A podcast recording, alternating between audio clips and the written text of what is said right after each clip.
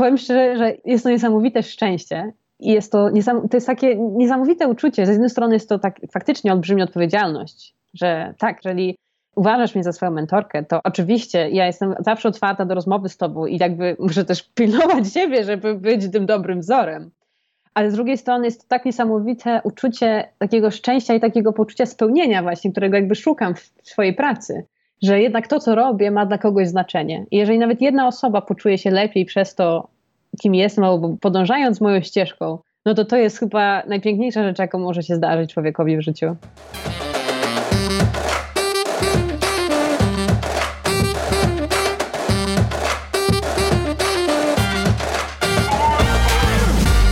Cześć, tu Ania. Zapraszam do Pracowni Dziewczyn. Pracownia Dziewczyn to cotygodniowe rozmowy z dziewczynami i kobietami na temat edukacji. Edukacji tej szkolnej, czasem akademickiej, a już na pewno tej życiowej. Dokąd miała zaprowadzić, a dokąd zaprowadziła. O wyborach, o porażkach, o pracy kobiet, z kobietami i nad sobą.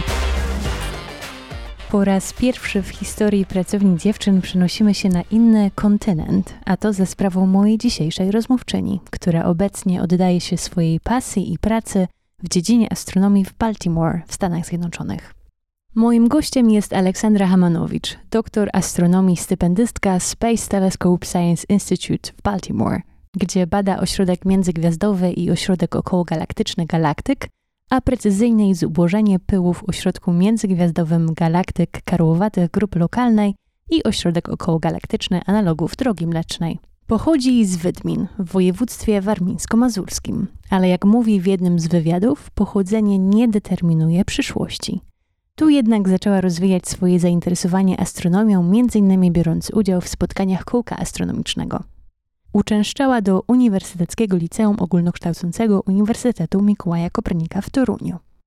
Jako laureatka Olimpiady Astronomicznej rozpoczęła studia na kierunku astronomia na Uniwersytecie Warszawskim, gdzie badała m.in. pulsujące gwiazdy zmienne galaktyki karłowatej w gwiazdozbiorze Strzelca, a na studiach magisterskich m.in. zjawiska pływowe, w tym rozerwania pływowe gwiazd przez czarne dziury. Studia doktoranckie odbyła w Europejskim Obserwatorium Południowym w Garching koło Monachium, czołowej organizacji astronomicznej w Europie. Tytuł jej pracy doktorskiej A 3D View on the Cosmic Baryon Cycle. Co to tak naprawdę znaczy? Zamierzam zapytać. Mnie to się kojarzy ze Stanisławem Lemem i bajkami robotów, ale głowy oczywiście nie dam. Co kręci Aleksandrę w astronomii i byciu naukowcem? Jakie wyzwania spotyka na swojej drodze zawodowej? Odpowiedzi na jakie pytania szuka badając galaktyki? I czy ucząc się o wszechświecie i ewolucji galaktyk, uczy się też czegoś o sobie, małej cząstce tego ogromnego wszystkiego? To moje pytania do niej. Aleksandra Hamanowicz. Aleksandro, witaj w pracowni dziewczyn. Witam, bardzo się cieszę, że mogę być tutaj gościem i poopowiadać trochę o swojej naukowej drodze. E, no, ja bym chciała bardzo zapytać, wziąć się tak naprawdę do odpowiedzi na samym początku żebyś mi i wszystkim słuchającym nas powiedziała, czym ty tak naprawdę się zajmujesz, no bo astronomia to przecież jest tak wielka dziedzina. Tak na pierwszy rzut oka można się wydawać, że astronom to jest osoba, która spędza całe noce w jakimś obserwatorium gdzieś daleko w górach, patrzy przez teleskop i zapisuje sobie coś w notesie. W dzisiejszych czasach praca astronoma wygląda już zupełnie inaczej niż wygląda chociażby 50 lat temu. Także ja w swoim życiu byłam kilka razy na teleskopie obserwować w ciągu nocy, natomiast teraz wygląda to raczej jak praca biurowa. Siedzę przed komputerem, dane gdzieś z Chile lub z Hawajów przylatują do mnie przez internet, a ja mogę spokojnie pracować analizując je nawet w swoim domu. To jest bardzo ciekawe, co mówisz. Ja jestem córką naukowca, profesora i bardzo często spotykałam się z takim stereotypem, że naukowiec to jest taki troszeczkę odludek i siedzi w laboratorium przez cały czas, a ja miałam wrażenie, że mój tato to był ciągle w rozjazdach. Jak to jest u ciebie z takim typowym dniem, no jeżeli faktycznie nie mówimy tutaj o, o pandemii na całym świecie dzisiaj? No tak, przed marcem tego roku tak naprawdę przychodziłam każdego dnia do biura, do swojego instytutu i tam pracowałam nad swoją pracą doktorską wtedy. Czyli tak naprawdę wygląda to e, jako programowanie, rysowanie wykresów, analizowanie danych, czy też spotkania z innymi naukowcami czy promotorami. Tutaj praca w dużym instytucie zawsze ma pewne takie pozytywy, że jest bardzo dużo naukowców, też bardzo dużo osób przyjeżdża, aby opowiadać o swojej pracy w formie różnego rodzaju referatów. Więc taki typowy dzień to byłoby przyjście do pracy, pracowanie jakby samemu, ale też rozmowa z kolegami i koleżankami na temat badań, czy słuchanie referatów, czy wykładów osób, które przyjeżdżają z zewnątrz. A poza tym, tak, tak dokładnie tak jak ty powiedziałaś, też bardzo dużo konferencji, wyjazdów, spotkań z innymi naukowcami na całym świecie. To było, to było typowe, że kilka razy w ciągu roku byłam w rozjazdach, w samolotach i gdzieś ciągle podróżowałam. Czy masz wrażenie, że praca naukowca, naukowczyni to jest duży nacisk dzisiaj na taką pracę zespołową, czy jak to wygląda? Bardzo dużo też słyszymy, na przykład przy, e, nie wiem, rozdaniu nagród, e, tak, Nagrody Nobla ostatnio, że tu są jakieś zespoły, prawda? Słyszymy więcej laureatów niż tylko jedną osobę. Tak, zdecydowanie dzisiaj samemu tak naprawdę niczego już nie da się tak wielkiego osiągnąć. To tak jak właśnie z Nagrodą Nobla kiedyś, jeszcze 100 lat temu, czy nawet 50 lat temu, dużo łatwiej było wybrać się pojedynczego laureata. Dzisiaj aby zgłębiać tajemnice kosmosu, musimy pracować razem. Aby zbudować nowe teleskopy czy nowe satelity, potrzebne są wieloosobowe zespoły. Naprawdę są dziesiątki, setki czasami osób, które pracują na to jedno, jedno wielkie odkrycie. I tak samo jest y, też takim, powiedzmy, codziennym, może nie, ja nigdy nie byłam członkiem takiego wielkiego zespołu, ale zawsze jest to co najmniej kilka osób, które współpracują razem nad różnymi aspektami tego samego problemu. Dobrze, to przejdźmy do tak zwanego mięsa. Badasz ośrodek międzygwiazdowy i ośrodek okołogalaktyczny e, niedalekich e, galaktyk.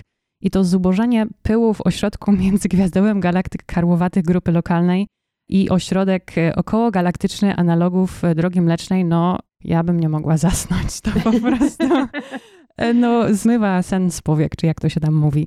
Jest, to, nie jest, to nie jest teoria, to jest narzędzie dziennikarskie, żeby, żeby komuś dobrze wytłumaczyć, na czym coś polega, to trzeba to wytłumaczyć takimi słowami, jakby się to tłumaczyło dwunastolatkowi, dwunastoletniej osobie.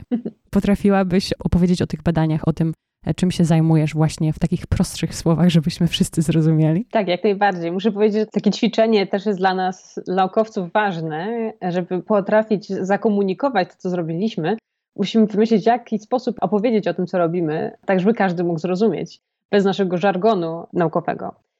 Te słowa brzmią bardzo trudno, ale ostatecznie tak naprawdę koncept jest bardzo prosty. Jeżeli zaczniemy od tego ośrodka okołogalaktycznego, jeżeli weźmiemy sobie jakąś galaktykę, taką jak nasza droga mleczna albo galaktyka Andromedy, której pewnie część z nas słyszała, możemy zobaczyć na tych pięknych obrazkach z teleskopów, czy z teleskopu Hubble, czy z teleskopów w Chile, taki olbrzymi gazowy twór, bardzo duży, tak jak mówię, gazowy, mgła, wygląda jak mgławica, więc jak myślimy o galaktyce, możemy pomyśleć, że to jest bardzo dużo gwiazd, tak jak gwiazdy na drodze mlecznej i dużo, dużo gazu, który tworzy tą, tę mgławicę.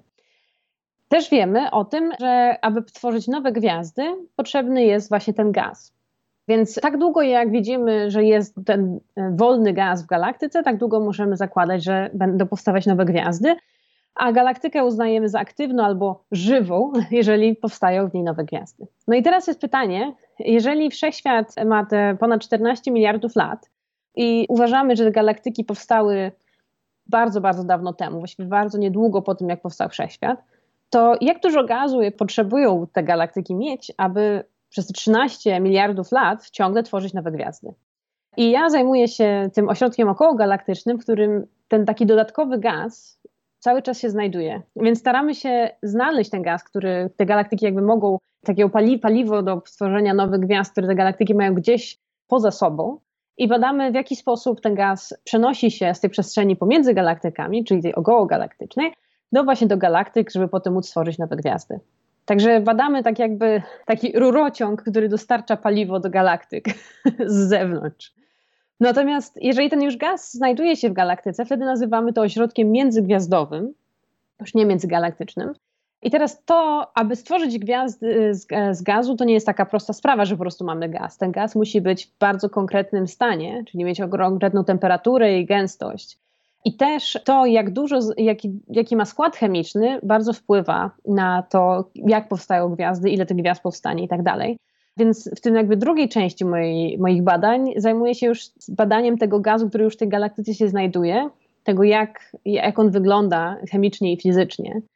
I tam ostatnim kwestią, która była poruszona w tym tytule mojej, pracy jakby, jest jeszcze pył międzygalaktyczny. Okazuje się, że poza tym, że jest gaz, mamy też pył, dlatego że są tak zwane, są różne cięższe pierwiastki, jakie teraz, żeby nie pomylić po angielsku, żelazo, czy miedź, czy też tlen. W tych bardzo niskich temperaturach właściwie mamy takie pyły z tych metaliczne, pyły krzemianowe, czy, czy też po prostu lód wodny, który zaczyna tworzyć cząsteczki pyłu. I ten pył też bardzo odgrywa ważną rolę w powstawaniu nowych gwiazd. Dlatego też, tak jakby podsumowując, zajmuję się najpierw tym gazem, który znajduje się poza galaktykami, badam jak on przenosi się do galaktyk i potem jak zmienia się jego stan i chemiczny i fizyczny, tak żeby móc wytworzyć nowe gwiazdy. Więc tak w skrócie to za tymi tajemniczymi słowami się kryje. Wspomniałam w e, intro tytuł twojej pracy doktorskiej. Nie odważyłam się go przetłumaczyć na język polski, chociaż powiedziałam, że mi się troszeczkę z tym e, naszym wspaniałym Stanisławem Lemem kojarzy. Co to jest ten, rozumiem, trójwymiarowy obraz czego? Co to jest za cykl? Baryon Cycle, czyli taki cykl barionów, albo można pomyśleć o tym tak jak obieg wody w przyrodzie. To tak samo chodzi o ten, ten cykl, jest takim obiegiem barionów w galaktykach.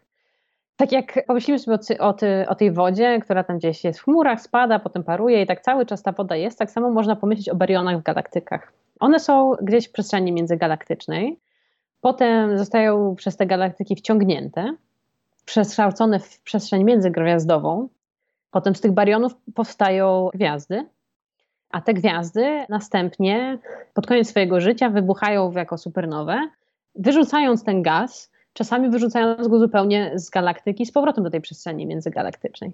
Więc mamy taki cykl, dlatego właśnie jest ten cycle. Bariony to są neutrony, protony, wszystkie takie elementy, które tworzą naszą e, materię, którą widzimy. Więc jak mówię o gazie, to tak naprawdę mówię o tych barionach.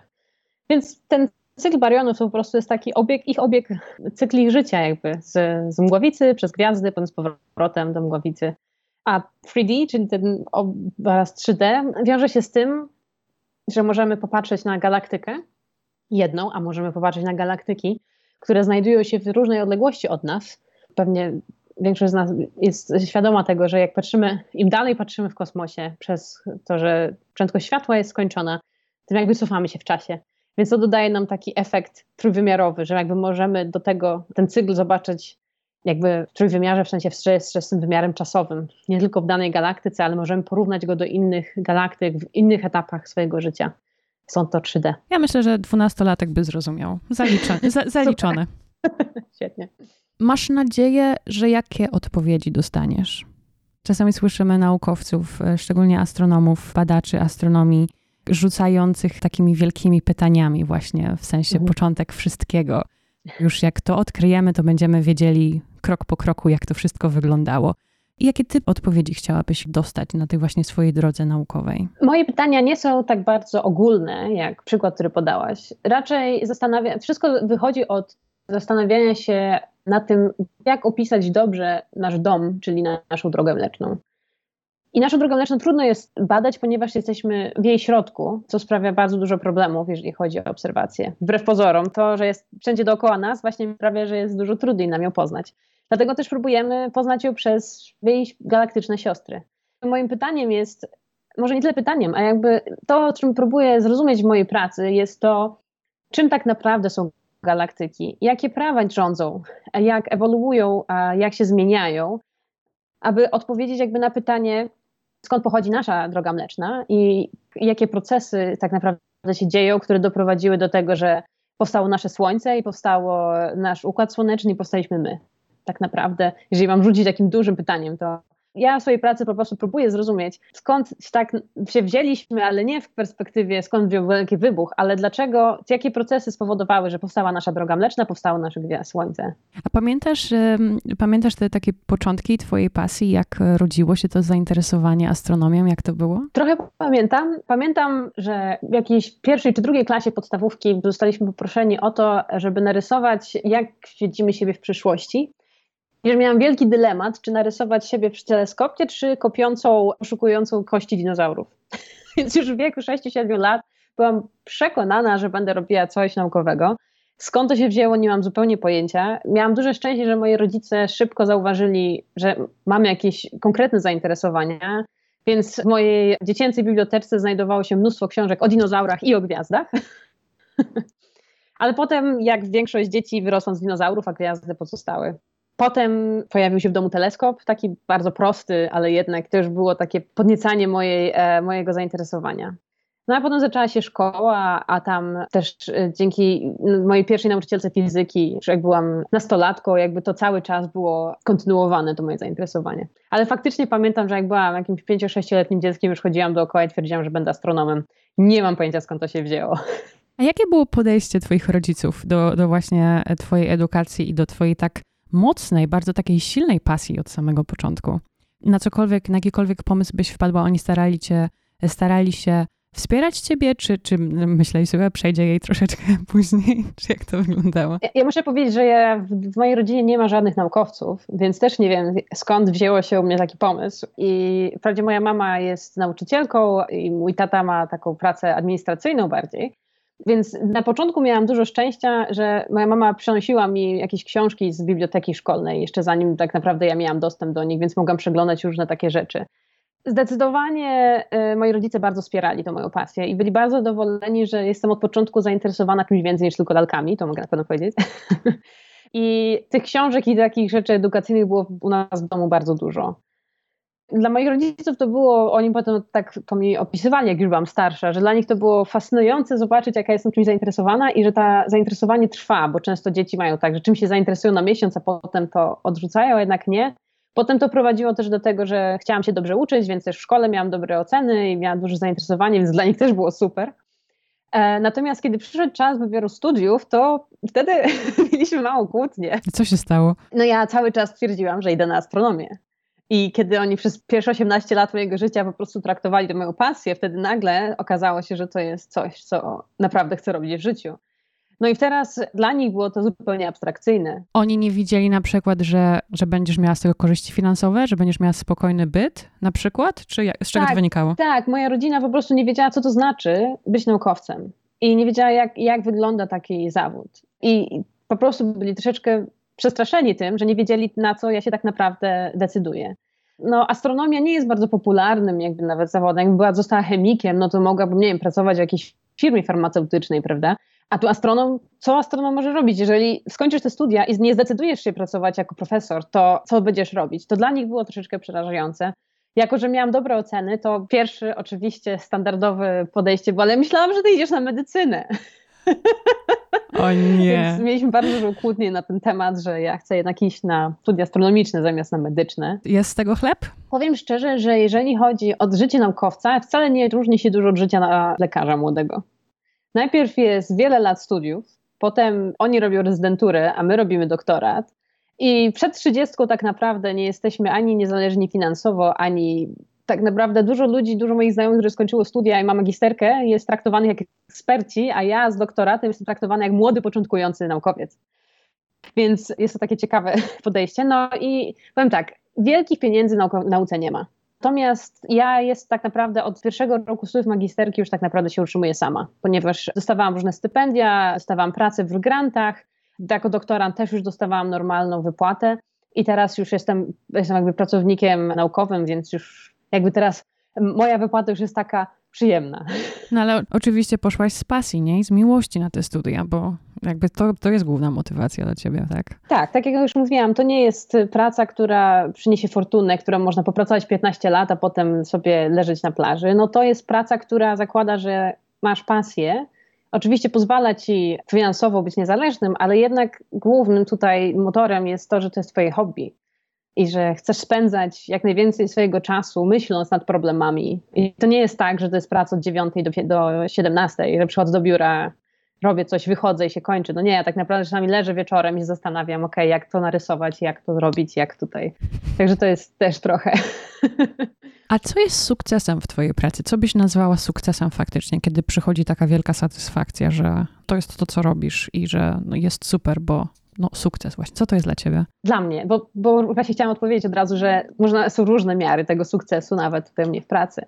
Dla mnie y, przede wszystkim to jest taka satysfakcja z tego, że to, co robię, ma znaczenie. Wiem, że na przykład większość z moich badań nie przyda się jakoś ogólnej ludzkości, tak? No nie, nie szukam leku na raka, czegoś takiego, ale jeżeli coś, co ja znajdę, przetestuję, wymyślę, zaproponuję, zostanie wykorzystany przez innych naukowców, to jest dla mnie ogromna satysfakcja. To znaczy, że zaproponowałam coś, co w świecie naukowym będzie przydatne i nie wiadomo, co, czy ja podłożyłam cegiełkę pod coś, co kiedyś w przyszłości może mieć duże znaczenie. Bo tak rzeczywiście to wygląda w nauce, że jedna osoba coś wymyśli i potem nawet nie zdaje sobie sprawy, jak dużo, dużą różnicę ten jeden pomysł przyniesie po dziesiątkach lat. No patrz, Kopernik na przykład, co nie? Kopernik, czy Einstein, czy Skłodowska, oni coś zrobili, a tak naprawdę korzystamy z tego, co oni wymyślili setki lat już, tak, no, w przypadku Kopernika setki, reszta to 100 lat może. Po tym, jak już oni coś zaproponowali, nawet nie byli w stanie wymyślić, jakie będą konsekwencje. Więc może nie chciałabym tutaj aspirować do bycia składowską, aczkolwiek myślę, że jakiś mały, jakąś małą cegiełkę, jakiś mały fundament naszej ogólnej wiedzy, to ja chciałabym po prostu dołożyć w swoich badaniach. Jakie masz marzenia związane ze swoją pracą? Marzenia, cele może, bo marzenia są takie troszeczkę dość filozoficzne. I... No mam jakby dwie, dwie kategorie, pragmatyczne i niepragmatyczne. No dajesz. Pragmatyczne marzenie to jest takie, żeby w przeciągu kolejnych hmm, pięciu, może ośmiu lat zostać profesorem na jakiejś uczelni. Tak, żeby przed 40 dostać tak zwaną per, permanentną pozycję, bo my tutaj jesteśmy na, na, tymczasowych kontraktach. Ale chwila, co to znaczy jakaś uczelnia? No pewnie masz jakieś takie, jakieś takie no wymarzone. Oczywiście. Z jednej strony bardzo chciałabym wrócić do Polski i pracować w Polsce. Z drugiej strony oczywiście jest parę takich sławnych miejsc, których każdy z nas pewnie już może wymienić sobie w głowie, które każdy chciałby pracować, jak Harvard albo Cambridge albo coś takiego. Moim wielkim marzeniem jest też mieszkanie w Australii. Astronomia też jest bardzo silna, także Sydney jest moim e, innym marzeniem. A teraz jestem w Stanach, więc, zostanę, więc zobaczymy, być może zostanę tutaj. No tak, ale jakby takim celem zawodowym jest uzyskanie tego kontraktu bezterminowego jako profesor na uczelni. A jeżeli chodzi o takie bardziej marzenia, to jakby wraca do poprzedniego pytania. Chciałabym, żeby, a to takie zabrzmi troszeczkę tak, jakbym ja bardzo nieskromna była, ale chciałabym, żeby jakiś efekt albo jakieś prawo, które odkryję, było, zostało nazwane moim nazwiskiem, żeby można było jego używać potem. Przynajmniej dzieci będą płakać w szkole, że tutaj prawem pani Hamanowicz. No mam nadzieję, że nie, że nie będą musieli się tak uczyć, ale... Żartuję. Ale rzeczywiście myślę o tym, żeby coś, coś co ja zrobiłam, co zaproponowałam, żeby było ogólnie przyjęte i używane. Co u nas właściwie wiąże się z tym, że a to z pracy tej, tej, tego i tego, tak. Hmm. Więc, e... Popieram, proszę nie być skromną, bo to niedobrze nie, nie, nie wróży dziewczynom, myślę ogólnie. Wróćmy na chwilę do twoich studiów. Pamiętasz jakieś takie wrażenia ze swoich studenckich lat? Czy to było wyzwanie dla ciebie? No bo postawiłaś na swoim, e, powiedziałaś rodzicom, że jednak ta astronomia, no i ta astronomia i na licencjacie, i na magistrze. Czy tam były jakieś wyzwania dla ciebie, czy to wszystko raczej była taka, no, bułka z masłem? Studia były, muszę powiedzieć szczerze, bardzo trudne. Mhm. I to był bardzo wymagający dla mnie czas i personalnie, no i właśnie tak, e, jeżeli chodzi o, o naukę, ale też właśnie jeżeli chodzi o dojrzewanie jakby jako, jako osoba. Ja zdecydowałam się na studia na Uniwersytecie Warszawskim, ponieważ e, Wydział Fizyki proponuje tam tak zwane studia indywidualne, które zakładają, że osoby, które są bardzo zainteresowane w ścieżce naukowej, jakby od początku dostają naukowego mentora i mogą przez to szybciej zostać zaangażowane w różne projekty naukowe. Przynajmniej tak, tak to miało być. Natomiast w praktyce te studia niestety, znaczy niestety, astronomia i fizyka były razem i praktyce te studia po prostu przygotowywały fizyków teoretycznych, przyszłych noblistów. tak bym powiedziała. Były bardzo, bardzo trudne tak jak na normalnej fizyce czy astronomii, oczywiście zawsze jest mnóstwo matematyki i fizyki, to u nas szło to bardzo szybko i bardzo, y, bardzo intensywnie. I te lata licencjatu, muszę powiedzieć, były olbrzymim wyzwaniem dla mnie. Szczególnie, że tak naprawdę nie miałam żadnej astronomii, to była czysta fizyka i to fizyka, gdzie studiowaliśmy do takiej głębokości, do których ja niekoniecznie byłam przygotowana, powiedzmy, że chciałam aż tak dużo wiedzieć. Więc to było bardzo duże wyzwanie. Muszę powiedzieć, że pierwsze dwa lata studiów to ja praktycznie nie miałam żadnego studenckiego życia. Poza rozwiązywaniem zadanek i wchodzeniem na niezliczone wykłady. Wszystko się zmieniło później. Ja na trzecim roku zaczęłam właśnie pracę, troszeczkę zwolniły te wykłady, więc na trzecim roku zaczęłam pracę taką naukową, która skończyła się moim licencjatem i zresztą publikacją w naukowym czasopiśmie. No i wtedy jakby otworzyły się te drzwi, że a, to jednak nie będzie siedzenie, rozwiązywanie zadanek o kulkach na sprężynkach, tylko jednak są prawdziwe gwiazdy, są prawdziwe rzeczy. I tak naprawdę wtedy zaczęła się moja taka prawdziwa przygoda jako naukowca. Już potem na magisterce tak naprawdę głównie pracowałam naukowo. Powiedziałabyś, że te studia były zbyt y, zbyt teoretyczne w pewnym sensie, że tak trochę odstraszające. Mam takie standardowe pytanie, czy, czy żałujesz, że gdzieś tam w szkole czy w systemie edukacji czegoś się nie nauczyłaś, a to potem e, jakby tak życie cię nauczyło, czy zweryfikowało, mhm. czy po prostu inaczej poustawiało ci takie zawodowe czy, czy edukacyjne priorytety? E, no i właśnie chciałam zapytać, czy, czy uważasz, że można było to w pewien sposób zrobić lepiej? Myślę, że mam e, dwie odpowiedzi na to pytanie. Gdybyś zapytała mnie trzy lata temu, to powiedziałam, że absolutnie żałuję, że poszłam na te studia. O proszę. Że było to za trudne i że spowodowało to, że no po prostu nie, moje najle najlepsze lata, początki lat dwudziestych mojego życia były zupełnie, nie, ich nie było. Teraz skończyłam doktorat i muszę powiedzieć, że jestem bardzo zadowolona, że poszłam na te studia. Dlatego, że może dzisiaj nie, nie rozwiążę jakichś szalonych całek na tablicy tak z głowy, ale sposób myślenia analityczny i sposób myślenia jako fizyk zostało wtedy właśnie się nauczyłam. Właśnie dlatego, że było tego tak dużo, że było tak ciężko i może, może wtedy wydawało to się niemożliwe, ale dzisiaj widzę, jak bardzo nauczyło mnie to myśleć jako naukowiec, jak poddawać wątpliwość każde zdanie, które nie ma dowodów i tego typu rzeczy. Także myślę, że to był bardzo, bardzo ważny etap w moim życiu. Natomiast jeżeli jest, tak chciałabym powiedzieć drugie pytanie, jest faktycznie coś, co w całym tej swojej edukacji widzę, co było brakujące i czego musiałam nauczyć się sama. I to jest chyba problem, który myślę, że wiele osób, które pracuje w naukowych, jakichkolwiek czy ścisłych tematach, może powiedzieć, to jest brak nauki programowania i w szkole, i na uniwersytecie. To jest niesamowite, jak dużo ja muszę programować. Ja tak naprawdę codziennie piszę nowe programy i cały czas korzystam z języków programowania. I tak naprawdę czasami wymagane są ode mnie umiejętności typowe dla programisty. A nie jestem przecież wyszkolonym programistą. Ani w szkole nie miałam programowania tak naprawdę, poza jakimiś tam pojedynczymi lekcjami, ani też na studiach nie miałam dobrego wprowadzenia. Więc tak naprawdę, poza tym, że nauczyłam się takich teoretycznych rzeczy, to tego mnie najbardziej brakowało i tego musiałam się nauczyć sama i uczę się to dziś. A widzisz na przykład e, różnicę w przygotowaniu do zawodu Twoich e, kolegów, na przykład z innych krajów? Tak, zauważyłam to właśnie, kiedy zaczęłam doktorat i mieliśmy takie zajęcia wprowadzające, ponieważ ludzie przychodzą właśnie po różnych studiach, nawet czasami nie tylko astronomicznych, więc mieliśmy takie jakby wyrównujące zajęcia dla wszystkich. I muszę powiedzieć, że jest duża różnica pomiędzy tym, na przykład, jak się uczy przy, na studiach w Wielkiej Brytanii, a jak się uczy na przykład w Polsce. U nas większy nacisk nakłada się na teorię i na zrozumienie. Tam większy nacisk jest na przykład na praktykę. Więc faktycznie mogę powiedzieć, że nie chcę powiedzieć zachód ogólnie, bo na przykład koledzy czy koleżanki z Monachium też zupełnie inaczej byli przygotowani, ale widać różnicę w tym, e, jak myślę, że na zachodzie troszeczkę więcej się jednak kładzie nacisku na przykład na przygotowanie komputerowe niż u nas, ale z drugiej strony jest to kosztem jakby takiego głębokiego zrozumienia tematu, więc nie wiem, jaka jest lepsza droga, naprawdę. Może da się znaleźć jakiś środek w tym, ale faktycznie to, czego mi brakowało, to było takie porządne przygotowanie programistyczne do mojej pracy teraz. Mam takie, mam nadzieję, że nie jest ono takim trudnym pytaniem, czy nie jest w, pewnym, w pewien sposób takie tricky, ale dla osób, które na przykład z wiedzą o polskiej astronomii zatrzymały się na Mikołaju Koperniku już wspomnianym, jak byś oceniła faktycznie taki poziom polskiej astronomii dzisiaj? Muszę powiedzieć, że polska astronomia ma bardzo silne korzenie i to już nie tylko mówię o, o Koperniku, ale także jakby cała ta przedwojenna naukowa, naukowe środowisko było bardzo silne.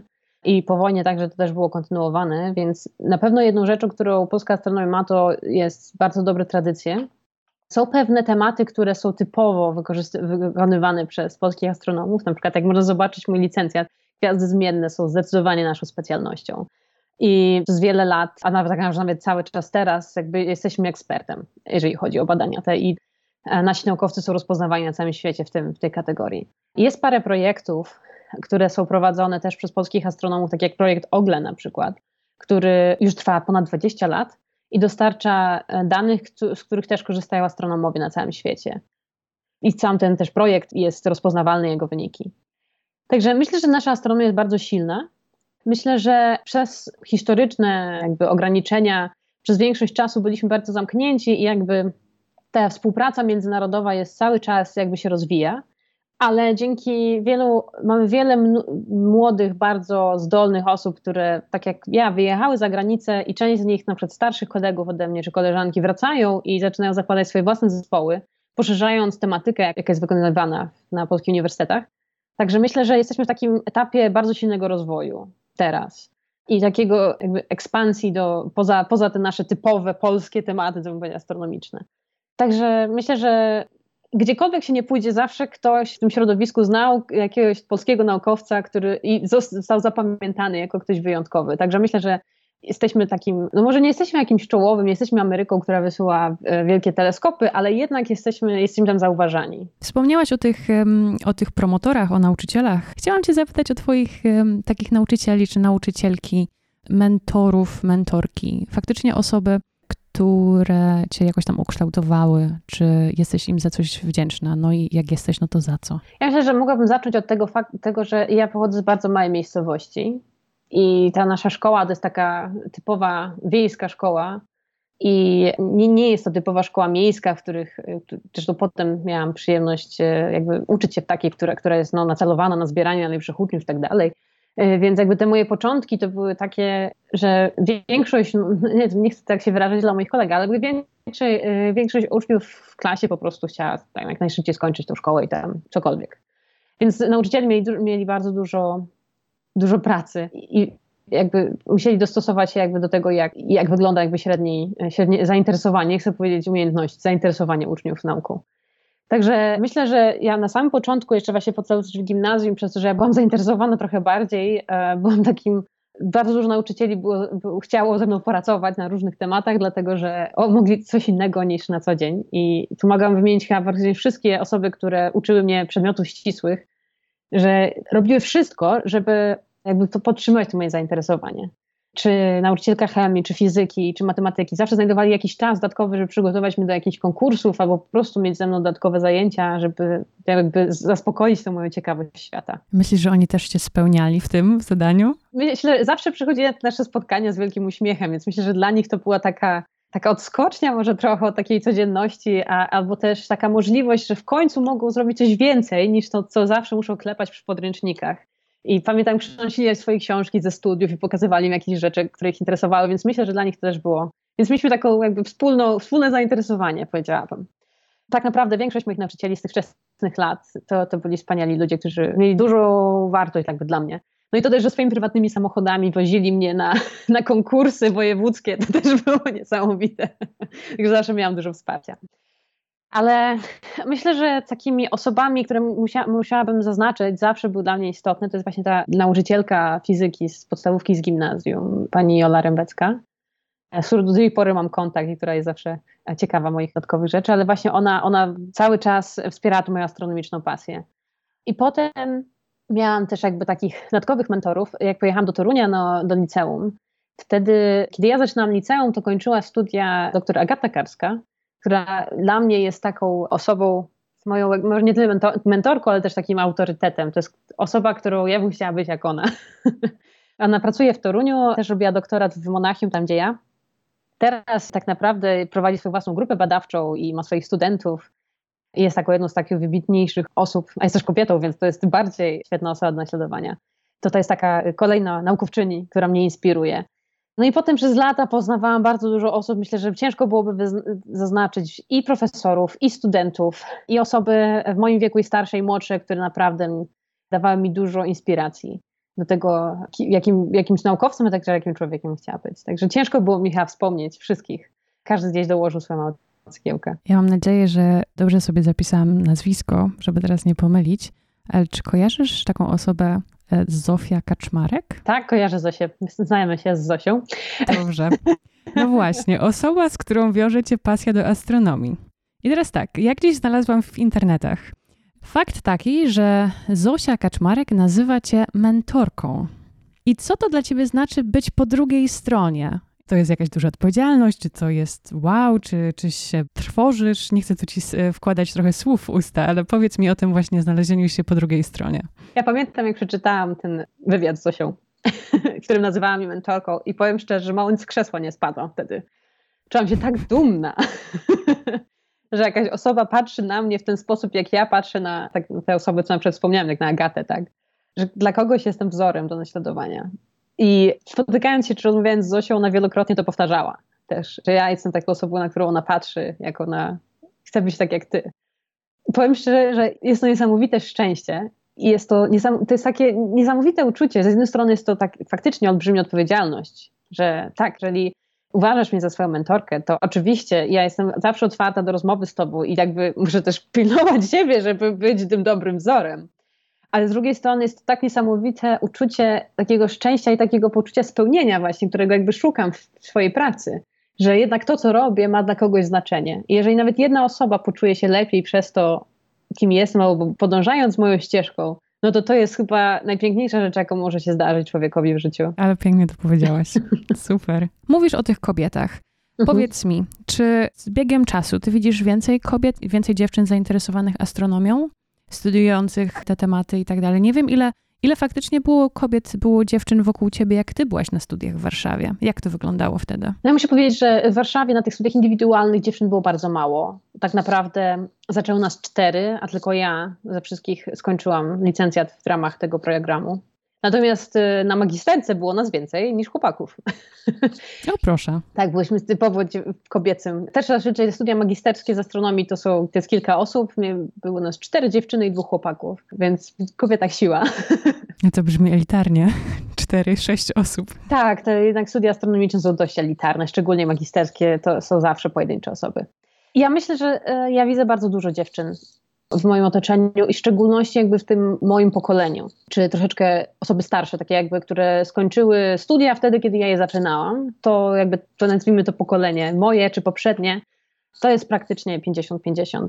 Bardzo jest dużo dziewczyn w astronomii, bardzo jest dużo, widzę bardzo dużo kobiet, które osiągają wysokie jakby stanowiska też teraz. Może nie tyle w, Pol w Polsce to jeszcze jakby troszeczkę kuleje, ale za granicą jak słucham wykładów profesorek astronomek, kobiet, które mają swoje własne duże granty wielomilionowe, które prowadzą swoje duże grupy. Jest bardzo dużo. Także myślę, że przez ostatnie te 30, 20-30 lat naprawdę dużo się zmieniło.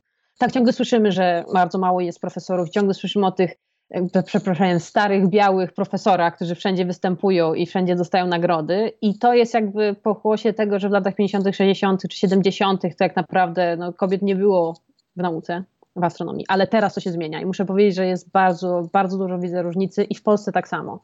Coraz więcej, jakby, może jeszcze na stanowiskach profesorskich nie ma ich za dużo, ale tuż przed jest ich tak naprawdę 50-50 z chłopakami. Także tutaj widzę bardzo duży postęp. Oczywiście jest jeszcze dużo rzeczy, które trzeba zmienić, ale myślę, że już jesteśmy na bardzo dobrej drodze. I już nie jest to takie dziwne, kiedy kobieta prezentuje na konferencji teraz, jak jestem na tych zagranicznych konferencjach, to muszę powiedzieć, że naprawdę nie ma to różnicy. I tak jak jeszcze, jak byłam młodsza, to mi tak, nie chcę powiedzieć kto, ale tak mówiono mi, że no, to nie jest dla kobiet praca i jak jesteś ładna i ładnie wyglądasz, to nikt cię nie będzie traktować serio, ale tak już nie jest.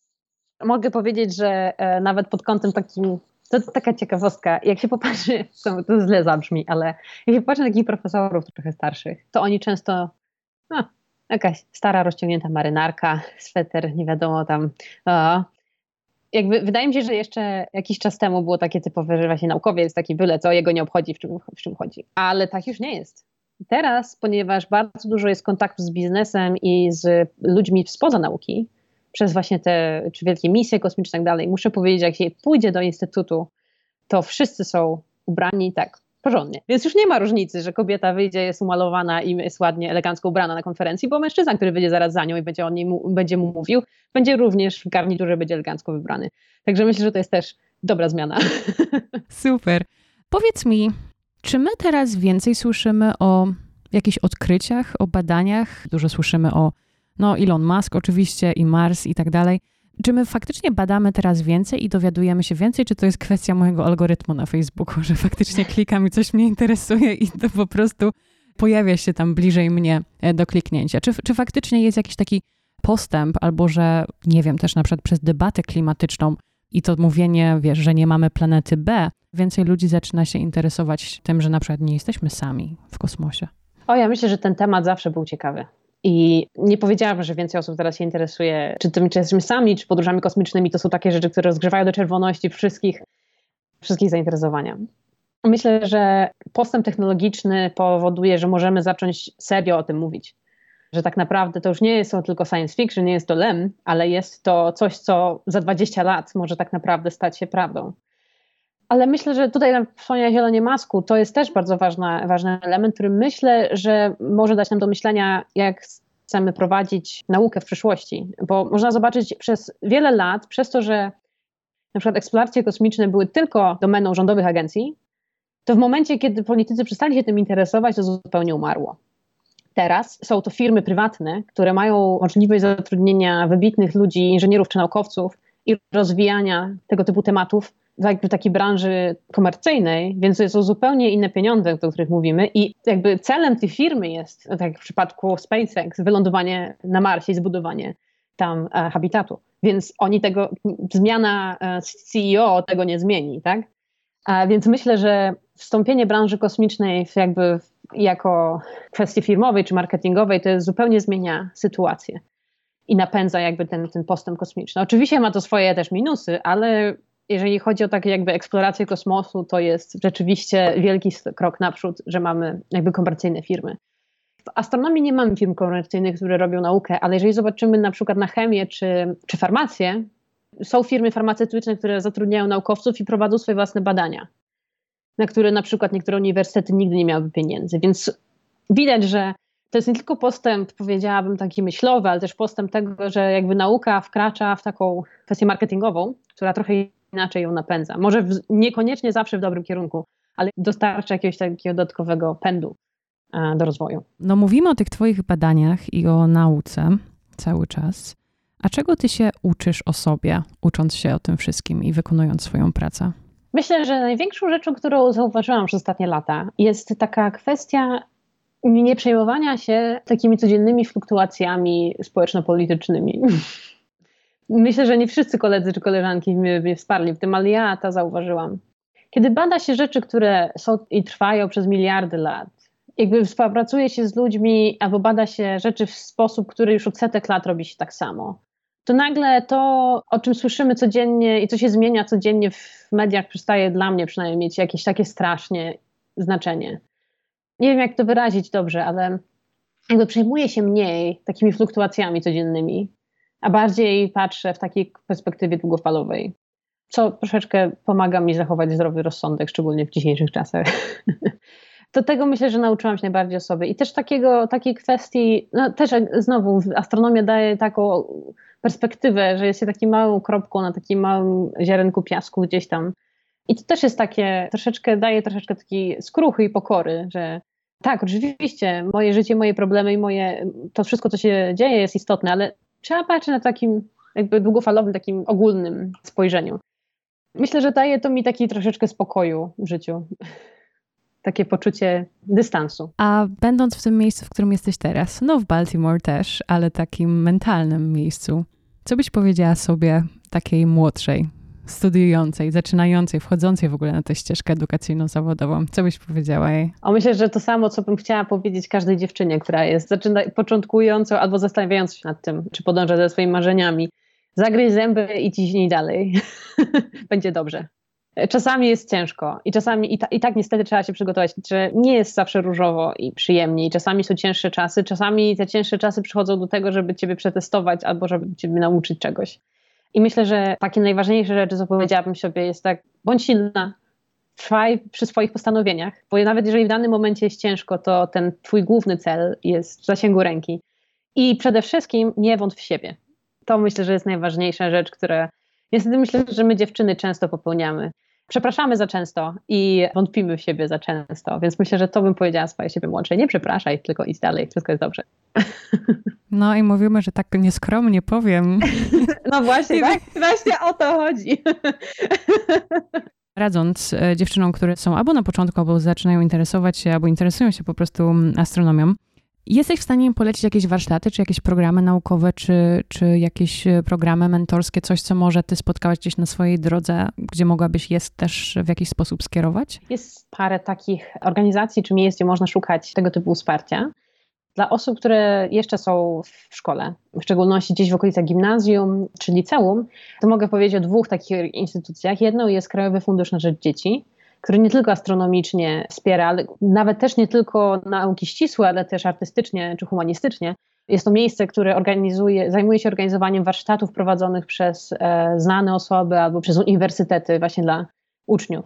Ja też byłam stypendystką tego, e, tego funduszu, bardzo dobrze wspominam. I znam też dużo osób bardzo e, z dużymi sukcesami naukowców pracujących w CERNie, którzy przez wiele lat byli stypendystami tegoż funduszu. Więc myślę, że mogłabym polecić przede wszystkim to miejsce. Bardziej astronomicznie jest klub astronomiczny Almucantara, który od wielu lat prowadzi obozy naukowe dla właśnie młodzieży. To połączone z takim harcerskim trybem życia w lesie, gdzie tablica w środku lasu i rozwiązujemy zadania. Prowadzone są zajęcia też przez studentów nauk ścisłych. I oczywiście jest to głównie astronomiczny, ale nie tylko. Też byłam tam e, uczestnikiem. Myślę, że to jest świetna organizacja. Na pewno przez lata, kiedy ja już przestałam być uczniem, powstały nowe miejsca, o których nawet nie wiem. Też miejsce takie jak Centrum Nauki Kopernik prowadzi też różnego rodzaju warsztaty. Też występowałam raz na Galaktyce Kobiet. Chyba to nazywa się Fundacja Essero, która właśnie dba o, to bardziej tak o zainteresowanie dziewczyn naukami ścisłymi, prowadzi różnego typu warsztaty. Jest mnóstwo tego typu organizacji. E, jeżeli chodzi o samą astronomię, no to ja zawsze mogę powiedzieć, że jeżeli ktoś ma jakieś pytania, to ja zawsze chętnie na nie odpowiem. A teraz może przez ten podcast też trafię do, do dziewczyn, jest moja strona internetowa i tak dalej, więc e, ja zawsze chętnie na takie rzeczy odpowiem. Ale myślę, że też nie ma się co bać i pisać po prostu nasze adresy mailowe i nasze kontakty zawsze gdzieś tam są na stronach uniwersytetu i czasami po prostu nie bojąc się można do nas napisać maila. Do nas mówię, myślę o innych doktorantkach, czy e, postdoczkach, czy naukowczyniach, które chętnie zawsze coś tam wspomogą. To tak, tak bardziej personalnie. Tak poza tym, to myślę, że zaczynając od tych instytucji, o których mówiłam, można stamtąd na pewno znaleźć wiele innych, które zajmują się zawodowo popularyzowaniem nauki. Super, to ja postaram się odnaleźć wszystkie linki do wszystkich organizacji, które wymieniłaś, żeby tutaj dziewczyny miały łatwiejszy czy szybszy dostęp. Ola, czego ty nie umiesz, a chciałabyś się nauczyć w najbliższej przyszłości? O, czego nie umiem, chciałabym się nauczyć. Nawet coś małego. Tak? To jest bardzo dużo. Teraz myślę, co by zabrzmiało najlepiej. O nie, nie. Po prostu wal śmiało. Chciałabym nauczyć się języka niemieckiego lepiej. Zapraszam do Berlina. Zapraszam. Tak. Mieszkałam w Monachium 3 lata, ale mój poziom językowy jest dość słaby. No byłaś zajęta kosmosem, wybaczamy. Tak. Zawsze marzyłam o tym, żeby nauczyć się latać samolotem. Tylko to trochę takie e, dość czasochłonne, nie? No Taka niestety. Nauka. Niestety to tak nie ten, ale zawsze jak ja lecę samolotem, to ja mam ochotę tak się usiąść jako pilot i tą wielką maszyną tak prowadzić to takie.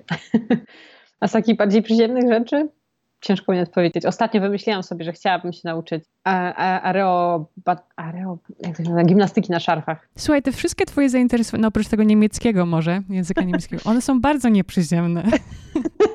Jestem, ja wspinam się na skałach, więc teraz stąd chyba zainteresowanie tego tymi szarfami się wzięło też, więc zawsze gdzieś tam. Wszystko ponad ziemią, i latanie, tak. i szarfy. Bardzo dobrze. Wszystko się tutaj trzyma twojej agendy. Chciałabyś na końcu polecić jakąś książkę, albo film, albo coś, co cię jakoś tak e, zatrzymało, albo co pomogło ci jakoś dojrzeć, wzrosnąć, czy może po prostu zainteresować się bardziej jakimś tematem, czy w astronomii, czy, czy szerzej? Jest taki film, który też jest dość niedawno wyszedł, który jak mam wątpliwości na tym, co robię czemu jestem naukowcem, zawsze go oglądam. Już chyba obejrzałam go z pięć razy. Nazywa się Hidden Figures. Jest o, a, tak, jest o czarnoskórych, może nie tyle naukowczyniach, co inżynierce i matematyce i programistce, które pracowały w programie Apollo. Ten film za każdym razem, jak tylko mam jakieś wątpliwości co do obranej ścieżki, zawsze oglądam i przypomina mi, dlaczego jestem naukowcem jakie to jest piękne.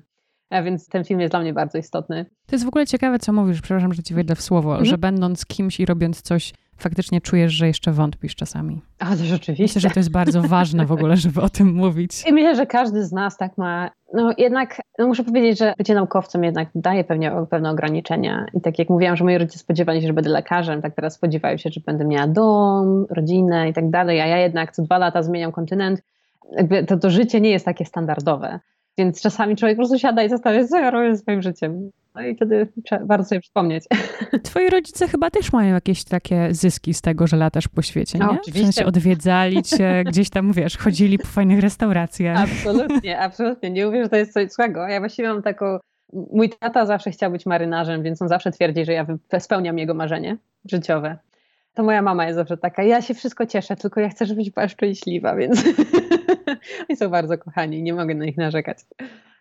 Także Hidden Figures to ja zawsze polecam. Ma dla mnie duże znaczenie. Aleksandro, dziękuję Ci serdecznie za taką przede wszystkim otwartą i szczerą, ale myślę, że też promującą astronomię i, i bycie naukowcem rozmowę. Bardzo dziękuję również, było bardzo miło. Tym sposobem dziesiąty odcinek Pracowni Dziewczyn dobiega końca.